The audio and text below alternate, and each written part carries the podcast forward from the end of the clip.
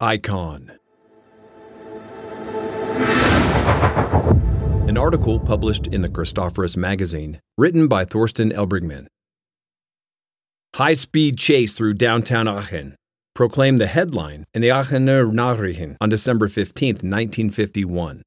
A Porsche 356 from the German Customs Investigation Authority dramatically pursued an Opel Kapitän through the West German border town. The reason? Coffee. Called brown gold. The drink was an extravagance in luxury starved post war Germany, an tempting prospect for smugglers in the tri border area between Germany, Belgium, and the Netherlands. The police officers were in a Porsche with 50 horsepower and later 70 horsepower. The driver had his foot on the gas, focused on the roller coaster that's the Nürburgring.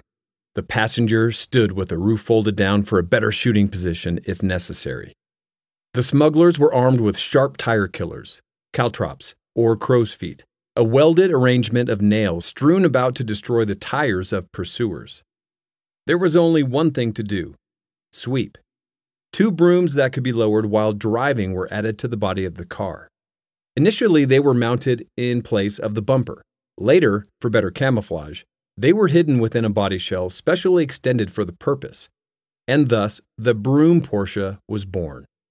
Before retiring in 1954, when smuggling collapsed due to a state ordered drop in the price of coffee, the car posted an impressive record against smugglers 42 arrests, 36 confiscated vehicles, and 36,883 kilograms of contraband recovered.